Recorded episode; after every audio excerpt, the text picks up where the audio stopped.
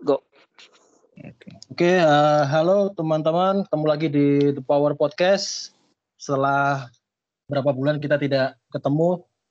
Dari bulan Maret. Ada, ya, gara-gara pandemi inilah. Nah, di sini ada gue Idam. Nah, ada Siapa? Samuel. Gua Sam, ya. Hmm. Ada Rico. Halo. Oke, okay, uh, jadi eh, untuk episode ini episode 21 uh, kita ada guest atau narasumber seorang coach uh, mungkin udah banyak yang tahu ya. Jadi beliau uh, founder dari APKI yaitu Asosiasi, Asosiasi Pelatih Kebugaran Indonesia uh, yang sudah mempunyai banyak alumni di Indonesia dan mungkin di luar Indonesia mungkin ada ya. Ya beliau adalah uh, coach Jensen Ongko. Halo coach. Selamat apa ini? Kita sebutnya selamat pagi, siang, sore, Semua. atau selamat bugar. Salam bugar aja. Selamat datang. Karena bisa saat. Terima kasih. Terima kasih atas invitasinya. Gimana gimana nih? Kita langsung Oke, ngobrol ah. Ya. Hmm. Untuk pendengar, sorry ya kita lagi Skype, jadi kualitasnya mungkin sedikit kurang ya. Ya, ya. Ya, betul. Ya, ini episode spesial karena kita prosesnya pakai Skype call ya. Jadi mohon dimaklumi. Menurut saya sih bagus, aja ini. Oke. Oke, eh, untuk Coach Jensen sih pertama saya cerita dikit deh. Eh, saya dulu tahu Coach Jensen itu tahun 2014. Wih, udah lama ya. Belum belum kenal ya dari dari itu dari Mas Abi sama Mbak Inong. Dulu pernah pernah megang nah itu terus baru kenal tahun 2016 waktu CSN di Jakarta. Mm. Itu kan itu saya juga baru APKI dan lain-lain. Dulu kebetulan juga lagi nyari sertifikasi eh, nutrisi dan coach di- eh, fitness coach di Indonesia belum ketemu akhirnya nemu APKI. Eh, yang mau kita bahas sekarang adalah pertama ke APKI dulu coach ya. Eh, Hmm, ya. Sebenarnya alasan utama coach Johnson dulu membentuk APKI itu apa sih? Oke, eh, sebelum saya ini ya masuk ke topik, saya ingin memperkenalkan diri dulu karena saya yakin ada beberapa teman-teman pendengar yang belum kenal saya secara langsung maupun tidak langsung. Eh, nama saya adalah Johnson Ongko. Saya adalah pelatih kebugaran dan saat ini masih aktif melatih dan lebih fokus di eduka edukasi ya sekarang ya. Jadi kita punya workshop, kita punya pelatihan swasta di independen maupun yang bekerja sama dengan pemerintah saat ini. Dan kita provider untuk uh, prakerja juga. Jadi kita membantu Kementerian Tenaga Kerja untuk memberikan keterampilan-keterampilan di bidang kebugaran. Nah, uh, saya ingin mengucapkan terima kasih juga kepada Coach Rico, Coach Idam, dan Coach Yunas yang sudah mengundang saya hari ini. Terima kasih teman-teman sekalian dan saya yakin hmm, podcast ini bisa memberikan manfaat, bisa memberikan apa ya suatu Insight baru. variasi tambahan untuk belajar uh, di bidang kebugaran itu sendiri. Jadi ini ide yang sangat bagus sekali. Dan tadi dimention kalau sudah berapa bulan ini ini ya apa Kita stagnan mulai- ya nggak ada nggak ada Iya, produksi tiga lagi. tiga bulan. Nggak ada baru Tiga bulan. di- Tiga bulan. Nah ini pas bulan banget nih tiga bulan stagnan. Langsung aja kita bahasnya sebelum kita bahas APKI. Hmm. Jadi tiga bulan ini kan tiga empat bulan ini kan benar-benar hantaman yang keras untuk uh, industri kebugaran. Makanya Hmm. dibutuhkan inovasi-inovasi seperti ini. Jadi podcast is the next big thing lah. Ya. Ya itu. Uh, uh, apa saya mau perkenal backgroundnya sendiri. Uh, saya bachelor degree-nya di nutrition science. Kebetulan saya mendapat beasiswa ke luar negeri. Kemudian saya tinggal hampir uh, 8 tahunnya di luar negeri ya. Dan S2 saya adalah di sport science. Kalau teman-teman mau tahu tentang uh, kinesiologi, nah yang tentang ilmu gerak, nah itu yang saya ambil. Jadi penjurusan saya ke sana. Kenapa passion saya tumbuh di industri kebugaran itu karena waktu saya bekerja dia bersekolah di luar itu saya tidak punya atau uangnya pas-pasan karena uang uangnya pas-pasan jadi I have to pay my tu, tu- in, apa tuition fee sama living Iya, cost itu tuition. dengan Ya. bekerja. Nah karena nggak punya oh, working visa jadi satu-satunya bidang pekerjaan yang menerima saya adalah fitness. Jadi thanks God ada yang namanya fitness. jadi saya menjadi seorang personal trainer di sana. Nah eh, saya kira passion saya di bidang nutrition. Turn out karena saya juga mengenal industri kebugaran itu sebenarnya cukup lama ya dari tahun 98, 98, 97-an itu saya sudah kenal yang namanya fitness center. Hmm. Karena sekarang dulu saya dulu obesitas sekali. Jadi di situ saya cuma sepedaan doang, olahraga cuma ala kadarnya untuk menurunkan berat badan, pelan-pelan baru kenal yang namanya strength training. Nah, uh, why Apki uh, tadi coach Idam mention kenal saya di 2014 ya. Nah, itu Ya. adalah tahun di mana Apki berdiri. Karena di 2013 saya pernah bertemu salah satu bukan salah satu lagi ya, beberapa ekspat yang di Indonesia yang mengatakan kalau orang Indonesia itu nggak akan pernah siap untuk belajar eh, hal-hal yang apa ya yang saintifik atau hal-hal yang rumit karena bro science-nya sangat kuat sekali kayak gitu. Karena waktu itu beberapa lembaga edukasi eh, internasional sudah ada di Indonesia. Saya sebut brand nggak apa-apa ya di sini ya. Nggak apa-apa, nggak apa-apa. Oh, iya. Oke. Sebutannya bebas. sudah ada ACE, Ah. ada ACE waktu itu undernya Gold Gym. Kemudian ada eh, saya lupa itu ada satu orang Indonesia bikin juga Indonesia Fitness apa gitu. Itu bergerak di bidang di bidang edukasi juga. Nah, karena di yang ACE yang yang providernya itu mengatakan apa ya eh, orang Indonesia itu nggak mau belajar dan kemudian nggak menghargai yang namanya eh, ilmu di bidang kebugaran itu itu meradang juga nih kita nih. Maksud dengar dengar kayak gitu kan kita sebagai orang Indonesia yang bener aja lu kan nggak pernah nggak pernah apa ya bener-bener mendalami atau bener-bener mencoba untuk mengedukasi Indonesia apa masyarakatnya gitu loh. Jadi jangan justifikasi dulu karena dulu waktu zaman zamannya mega gym itu masih kuat-kuatnya kan mereka cuman kasarnya tuh kejar target lah.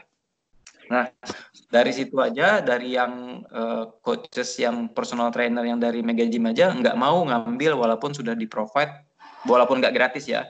Mereka harus harus uh, potong gaji untuk ngambil pendidikan mereka nggak ada yang mau ambil. Bahkan waktu dipaksa ngambil pun ala kadarnya nah itu satu dibilangin dibilangin orang Indonesia nggak pernah siap. Kedua katanya language barrier. Uh, kalau nggak di Indonesiain memang agak susah untuk bisa mengedukasi mereka katanya.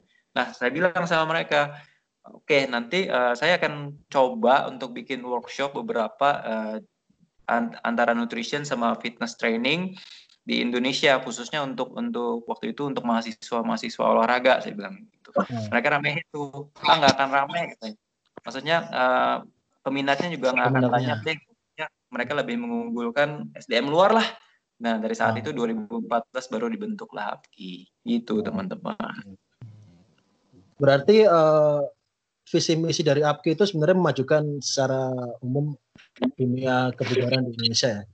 Itu kalau visinya kan uh, ya agak klise sih karena menyehatkan yeah, yeah. masyarakat Indonesia ya. Itu saya selalu yeah. sebut klise, tapi itu memang tujuan nomor satunya ya. Kalau teman-teman hmm. yang tahu masa lalu saya ya tahulah yang ayah saya meninggal di usia muda, kemudian kita jatuh bangkrut itu karena uh, bayar berobat. Jadi usia produktif beliau udah udah nggak ada lagi lah udah udah hancur lah kita pokoknya semua perhatian uh, uang semua materi itu supaya dia sembuh aja tapi ternyata 8 tahun kemudian meninggal juga ya nah di situ kan kita jadi aduh kayaknya uh, mati-matian kerja ngasilin uang untuk berobat buat apa ya lah Nah, dari situ sih saya itu my turning point ya. Jadi my turning point di situ saya belajar tentang nutrition sama sama exercise kebetulan juga saya obesitas banget waktu itu ya. Jadi di situ memang benar-benar mengajarkan saya bahwa kesehatan itu nomor satu. Nah dari situ uh, di 2014 selain selain diremehkan oleh ekspat, oleh orang-orang yang sebenarnya bukan orang-orang ekspat juga ya, banyak juga manajer-manajer yang orang Indonesia meremehkan SDM-nya sendiri. Jadi mereka lebih memilih untuk mendatangkan SDM dari luar negeri. Ya ini podcast terbuka ya. Makanya di Mega Gym biasanya yang menghandle yang jadi national manager semua yang menduduki jabatan-jabatan tinggi yang di Mega Gym itu kebanyakan uh, orang luar negeri dan secara fasilitas, secara penggajian, secara pembayaran lah segala segalanya itu kita benar-benar aduh gapnya jauh sekali. Sedih. Enggak itu aja teman-teman. Itu treatmentnya dilakukan oleh orang Indonesianya sendiri. Oh. Nah, yang kedua itu karena uh, di Indonesia itu waktu di 2000, 2000 awal-awal 2010 atmosfernya uh, industri kebugarannya itu ternyata memang memang saling saling apa ya saling meremehkan saling merendahkan kita bilangnya tuh sikut-sikutan lah yang ini ngomongin si ini yang ini ngomongin si ini dan kebanyakan patokan mengukur kesuksesannya kan berdasarkan fisik ya jadi hmm. jadi kayak uh, semakin bagus badan lu artinya semakin hebat lu ngajarnya gitu loh nah itu hmm. jadi ada beberapa beberapa hal sih yang membuat api jadi terbentuk Iya, iya, itu sih. Kuncinya Jadi kita memberikan solusi untuk industrinya lah itu aja. Memang not the best. Kita tahu kita banyak kekurangannya, kita tahu kita bukan yang terbaik di dunia, tapi setidaknya kita bisa menghubungkan alumni yang terutama yang di daerah-daerah kita bisa nolong mereka hmm. untuk belajar. Itu kuncinya. Ya, Kalau untuk APKI sekarang ada berapa course ya coach? Course-nya ada hampir berapa gitu ya? Saya nggak hitung. Kayaknya hampir 16 atau 17 ya. Oh. Ada Olympic lifting, kettlebell. Nah itu juga nih coach uh, yang saya banggakan dari dari terbentuknya entity entity API itu sendiri adalah uh, banyak sekali icon-icon dari Indonesia yang sebelumnya dipandang sebelah mata lah kasarnya. Nggak usah jauh-jauh deh. Kamu kenal juga coach Redo. Iya iya. iya. He's very good. Formnya yeah, perfect. Ya, betul. dia metodologinya penjelasannya right on the bed. Tapi dia tidak direspek di industrinya karena kenapa? Dia jarang share di sosial media, orangnya pendiam dan juga exposure-nya kurang dan juga ya itulah. Jadi ya. kebanyakan orang-orang hebat seperti dia itu tenggelam gitu loh. Karena nggak punya uh, wadah untuk ya. menampung atau mengembangkan atau memperkenalkan dia ke nasional gitu loh. Oke. Okay. Bahwa dia sampai ke ke Malaysia waktu itu, dia ngajar ke luar negeri juga. Sama Brunei Jadi, bukan ya? Bukan ya? Kenapa? Malaysia iya, iya, Brunei, Brunei. Oh, Brunei Malaysia juga ya? dan Brunei. Waduh itu bangganya luar biasa. Kayak kita bawa bendera dari yang kita ciptakan di Indonesia, kita kirim orang yang dipandang di sebelah mata di Indonesia. Waktu dia di Malaysia sama di mana di Brunei itu tuh kayak, aduh udah kayak master trainer dari Rusia kali dia. I'm so proud. So Saingannya Vasilev. Ya? Dom. amin. Redo Vasilev. amin amin. Tapi pandemi ini memukul kita semua sih. Nah, tapi kita sudah regain composure ya. Kita sudah mulai stabil dan pelatihan-pelatihan udah mulai rame. Hari ini Coach Alfra ada berapa belas orang tuh. Rame, kita udah kembali lagi kok. Kemarin hmm. sempat-sempat mabok juga. ya itulah buat ya, intinya API dibentuk gimana caranya supaya bisa payback ke industrinya lah. Itu aja sih. Kita sama sekali nggak mau nggak fokus ke mana ya ke menjadi yang terbaik tuh ngapain lah gitu nggak ada gunanya oh. juga gitu okay. coach tadi berarti kan udah ada sekitar 17 course ya Ya, dengan betul. ya dengan alumni yang mungkin udah banyak banget kan. Alumni yang regular pelatihan tuh hampir 800 ya. 800. Kalau untuk yang prakerja tuh udah udah 400. Prakerjanya banyak karena dia main quantity. Karena secara secara harga sendiri kan dia jauh sekali ya, cuma 5-10% dari harga. Tapi course-nya berbeda.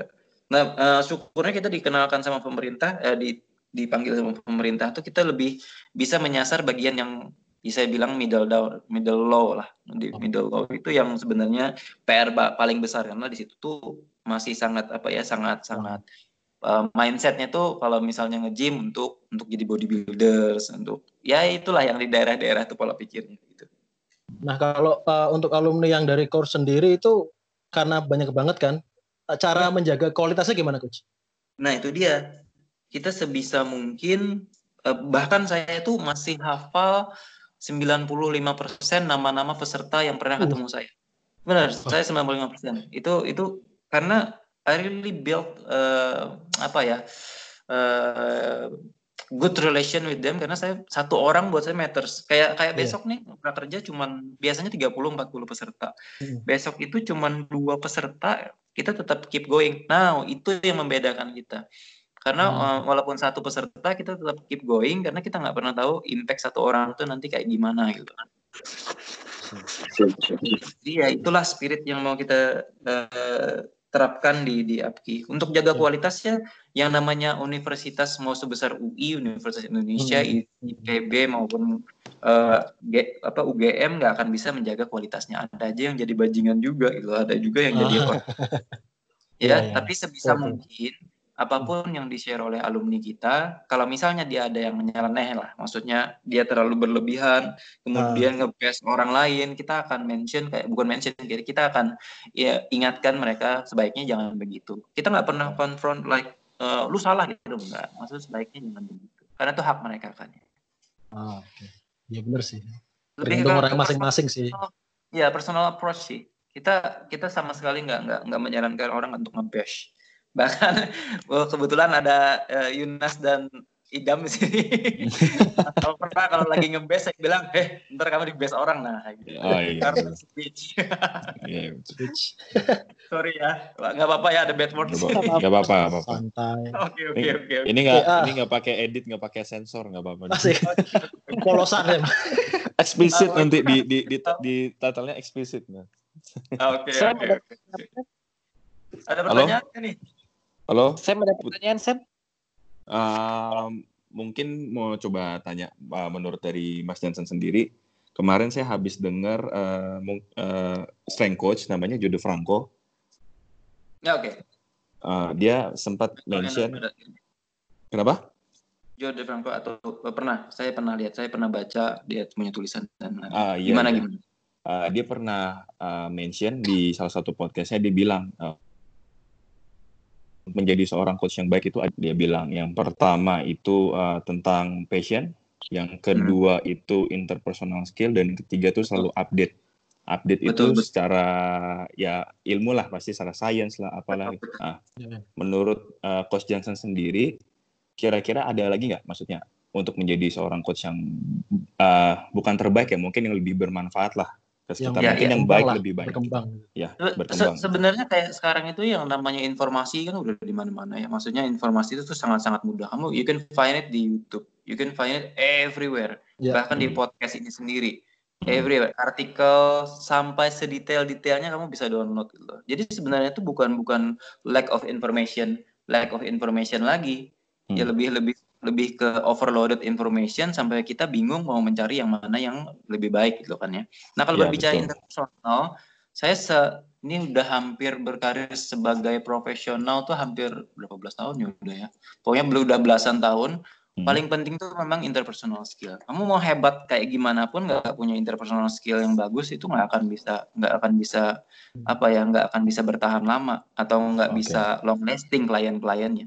Sebenarnya kan uh, yang namanya personal training, personal training ini kan when we call uh, when we say personal itu benar-benar personal itu kita juga sebagai uh, tempat curhatnya juga. Kemudian kita oh, okay, yeah. bisa memotivasi klien uh, untuk hidup lebih baik. Jadi kalau hmm. cuman waktu itu, waktu di uh, seven eight years ago, saya pikir the semakin kita knowledgeable, semakin kita paham, semakin kita jago secara teoritis, itu semakin semakin disegani. Dia hmm. disegani hmm. untuk sama coach, tapi yeah. untuk klien itu nggak bermanfaat.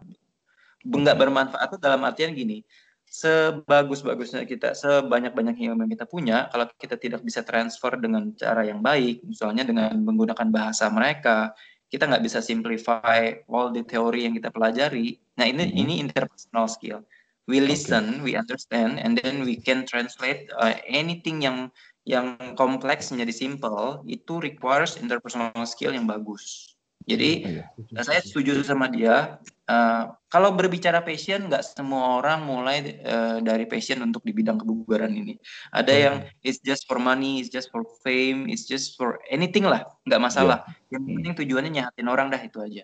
That's it. Okay. Hmm, yeah, Jadi nggak nggak nggak kita juga nggak saklek yang semua orang harus punya passion di, di industri that's bullshit man. Nggak mungkin, nggak mungkin banget. Ada juga hmm. orang cuman di bugaran karena ya ya karena dia pengen cari insta fame aja gitu. Ada okay. banyak banget malah. Hmm. Oh, iya sih. Fitness nah, for validation ya. Gitu. Kenapa?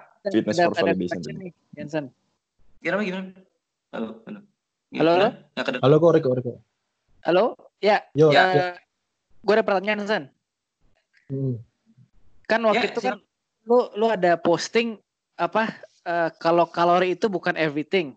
Tapi kan yes, banyak yang bilang, oh harus hitung kalori gitu kan untuk menjaga kesehatan lah, untuk mau lose weight lah, mau gain weight lah, mau apalah gitu sebagai dasar gitu. Nah itu lu hmm. gimana menurut lu?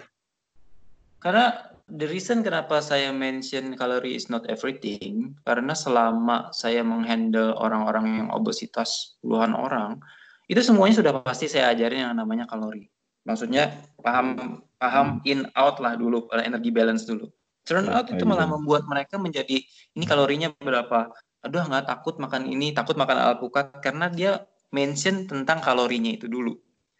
Makanya saya pernah mention juga uh, mungkin akan less stressful buat mereka kalau kita perbaiki habitnya dulu daripada kita ngomongin tentang kalori kalori in kalori outnya dulu jadi jadi bukan bukan apa ya bukan mengatakan uh, energi balance itu salah bukan tapi approach kita ke klien kita sebagai coach mesti tahu kita mesti belajar tentang kalori in kalori out and energy balance and stuff like that sama aja kayak kita mau ngajar orang uh, kita harus tahu gerak sendi lah tapi mungkin dengan memfokuskan ke movementnya instead ke gerak sendinya itu bisa membantu mereka untuk hidup lebih sehat. Itu maksud saya. Ah, oke, jadi kalau misalnya dari dari segi pola makan lah secara umum gitu ya, habit-habit hmm. yang biasa orang lakukan yang bisa diganti apa contohnya gitu? Banyak banget. Sekarang kan yang bisa kalau secara ini ya, secara pola makan ya di Indonesia itu kan ya. kalau istilahnya itu kalau nggak makan nasi contohnya kalau nggak makan nasi artinya belum makan hmm. kemudian uh, prinsipnya yang murah meriah dan kenyang kemudian hidup sehat itu mahal itu masih ya. kuat banget uh, ininya apa pe, ya bukan mindset sih lebih lebih lebih kayak pandangannya kalau hidup sehat itu mahal gitu uh, uh, mereka okay. juga lupa ya kalau misalnya sakit itu kan jauh lebih mahal sebenarnya. Cuma nggak bisa salahin mereka juga sih karena uh, memang pada dasarnya buah dan sayur bisa diakui memang mahal gitu. Kalau dibandingin kamu beli kayak gorengan dan lain-lain, kalau coba aja untuk toko emang mahal. Mahal. Yeah, yeah. Dan dan problem kayak tren obesitas, gaya hidup nggak sehat itu kan sebenarnya sudah jadi masalah di setiap negara, terutama uh, termasuk di Indonesia. Contoh ya kayak mukbang, kayak gitu-gitu kan. Tren-tren kayak gitu oh. tuh memang memang nggak bisa nggak bisa dibendung gitu loh. Hmm. Dan uh, bukannya saya pesimis ya, uh, memang tren obesitas tuh seluruh dunia akan terus meningkat. It's a good good things untuk kita coaches karena klien kita akan ada terus. Bad hmm. thingsnya adalah ya uh, untuk menurunkan berat badan tuh real challenge banget karena sosio sosioekonomi uh, dan environment itu kan matter the most gitu. Bukan bukan kalau orang bilang oh semuanya tergantung dari internalnya. Kalau dia mau dia bisa. Waduh nggak segampang itu Ferguson. Seandainya segampang itu semua klien saya kurus deh. Tapi ternyata ya ada yang ya iya dimasakin sama menantunya, dimasakin sama mertuanya, dibawain makanan sama anaknya. Jadi gimana ya it's not about calorie in calorie out aja gitu hmm. jadi yang paling penting habitnya dulu ya di diganti Habit, gitu. bukan paling penting sih tolong diutamakan habitnya instead of ngajarin mereka yang sebenarnya itu PR kita gitu loh jadi ya, jangan ya. melihat uh, over kalori itu sebagai sebagai the ultimate things karena itu kan cuma cuman kalau dari sebab akibat itu cuma akibatnya. Karena selalu saya interview klien eh, klien-klien saya yang obes itu mereka nggak pernah ada yang rakus makan tuh nggak pernah. Either jadi pelarian atau uh, di lingkungan yang memang apa ya uh, makanan ya. itu sebagai sebagai sebagai hiburan lah sebagai everything. Oh, siap, siap. Jadi celebration, reward apa itu menjadikan makanan sebagai top of notch-nya pilihan utama. Itu sih. Hmm jadi PR banget ya memang coaches pasti yakin kok saya yakin kayak Idam pasti udah ngadapin kok uh, sudah diajarin kliennya kalori in kalori out tapi ya tetap aja naik turun malah naik terus ya, juga ada kan? Nah itu. Betul betul betul. Itulah coach uh, kenapa saya bilang di di Indonesia itu kebanyakan uh, coaches yang di Indonesia mencoba untuk menjadi yang paling maaf waktu di beberapa tahun menjadi untuk yang paling pintar lah. Tapi yang paling pintar ternyata nggak bisa menjelaskan dengan baik ke kliennya juga. Karena uh, di lapangan sendiri yang kita temuin, ya kita bisa aja semua textbook. Tapi kan tujuannya coaches itu adalah supaya textbook tidak terasa seperti textbook lah untuk klien kita. Karena mereka kan punya kerjaan, mereka punya masalah keluarga, mereka punya hal-hal yang yang mereka harus pay attention lebih daripada uh, kita membuat kita mau mengedukasi klien kita yang mau belajar. Tapi ada juga klien kita yang memang ya kapasitasnya adalah ngikutin apa yang kita kasih tahu aja. Ada dong pernah yang kayak gitu banyak, banyak. Ada ada ada pasti. Uh, cuman kasih tahu aja gerakannya ini ini ini. Kita nggak perlu lagi jelasin ini buat ini ini. Yeah. Ada klien. Terima beres lah Ya terima beres. Nah itu banyak banget yang kayak gitu. Ya, ya itulah. Tinggal pandai-pandainya kita di interpersonal ya di EQ emotional quotient hmm. quotientnya. Itu sih. Nah ini ada ada topik lagi mungkin apa uh, mumpung lagi pandemi nih Menurut hmm. Johnson gimana ya? Ada yang ada yang kan dokter-dokter pada bilang, "Oh, skip gym dulu, jangan ke gym. Ntar tambah apa bisa keluar lebih gampang." gitu kan. Bahwa sebenarnya kan exercise kan untuk boost immune system kita gitu kan sebenarnya. Hmm. Asal tidak hmm. terlalu tes lah gitu. Hmm. hmm, hmm nah, maksudnya ada, ada ada ada disconnect antara antara dokter dan mungkin kayak dunia kebugaran gitulah. Sebenarnya bilang dibilang disconnect sih enggak ya, karena mereka kan punya prioritas masing-masing.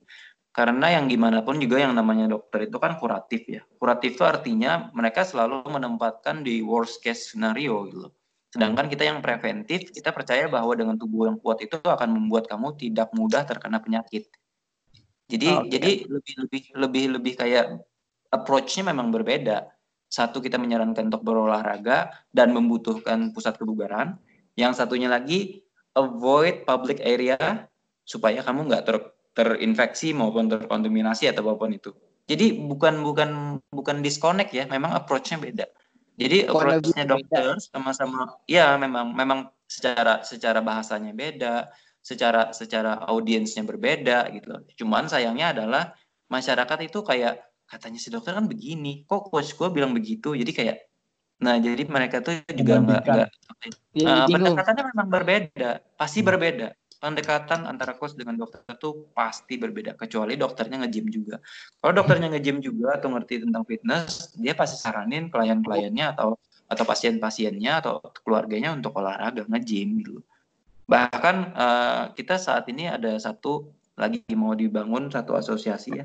Asosiasi pengusaha himpunan pengusaha kebugaran ya kalau nggak salah. Tapi masih masih ini sih masih berbentuk grup WhatsApp grup doang di situ kita sering share tuh dari UK artikelnya dari Amerika yang yang ternyata setelah dibuka gymnya nggak ada yang nggak ada yang terkontaminasi di gym itu. Malah justru mereka membantu meningkatkan uh, imunitas dari dari dari member-membernya. Jadi di encourage untuk buka aja katanya. Nggak tahu tuh masuk ke dinas pariwisata nggak? Sudah. Kayaknya sudah di forward sih sama teman-teman kita dari fitness first. Hmm. itu sih. Ya, menurut saya sih, uh, coaches ya, kita nggak perlu konfront dokter karena mereka punya caranya sendiri. Mereka juga uh, tahu loh apa yang mereka lakukan dan kita ada yang hal-hal yang kita tidak ketahui. Mungkin memang separah itu kalau memang sudah kena karena ada juga sih teman-teman saya memang sudah kena dan itu keluarganya hidup dalam ketakutan dan juga memang kalau udah ada yang kena itu memang udah udah kayak uh, wildfire dulu seperti kebakaran hutan bisa semuanya kena, bisa semua kena atau bisa uh, salah satu aja. Jadi itu sih yang concernnya para dokter, nggak salah juga. Nah kalau kita sebagai coach gimana? Ya udah kalau memang misalnya kita bisa buka pelan-pelan atau misalnya buka cuman menerima member-member yang kita anggap sudah dekat sama kita, ya monggo-monggo aja. Cuman ya gen hati-hati itu aja sih.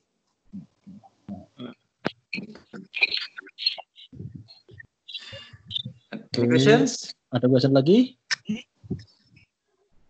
Ada. Ada ya. Apa gimana nih Sen? Uh, mungkin question terakhir kali ya. Karena hmm. si Sam harus harus cabut juga nih. Oh, oke okay, oke. Okay. Uh, gimana sih misal untuk orang yang nggak ada yang nggak ada coach ya, biar mereka hmm. tuh ngerti basic nutrisi gitu untuk pola hidup sehat lah. Mau nggak usah nggak usah hmm. ngomong liquid ekstrim atau gimana. Pokoknya dia datang dibilang eh gimana nih, gue mau lebih sehat aja dong. Kayak gak enak banget nih gue kayak tiap hari gini badannya gak enak gitu loh. Sebenarnya gini, di, di di masyarakat itu sebenarnya di bukan masyarakat ya. Semua orang saat ini itu yang kekurangan dari mereka itu adalah kemauan. Kayaknya dari dulu juga sih. Hmm. Informasi itu udah gampang banget. Sosial media ada, ya kan, internet ada. Bahkan hmm. fitness coach, dokter semua udah sharing sebanyak-banyaknya, sedetail-detailnya tentang gaya hidup sehat. Tapi karena orang juga nggak punya kemauan, maunya cari jalan pintas, jadinya itu mereka akan terus mencari dulu, bukan memulai. Seharusnya ah. dengan minim informasi aja. Contohlah kita semua di sini. Kita semua belajar dari, dari mana? Otodidak. Hmm. Kita semua belajar dari otodidak. Kita tanya sama Jim Bro juga. Kita tanya sama Bro Science juga. We did bad things lah. Form kita juga dulu kayak kayak acak adut juga gitu loh. Tapi apa yang membedakan kita dengan yang lain? Kita mau mulai. Nah, sedangkan orang ya, mencari informasi nggak mulai-mulai, akhirnya dia menyalahkan keadaan gitu loh.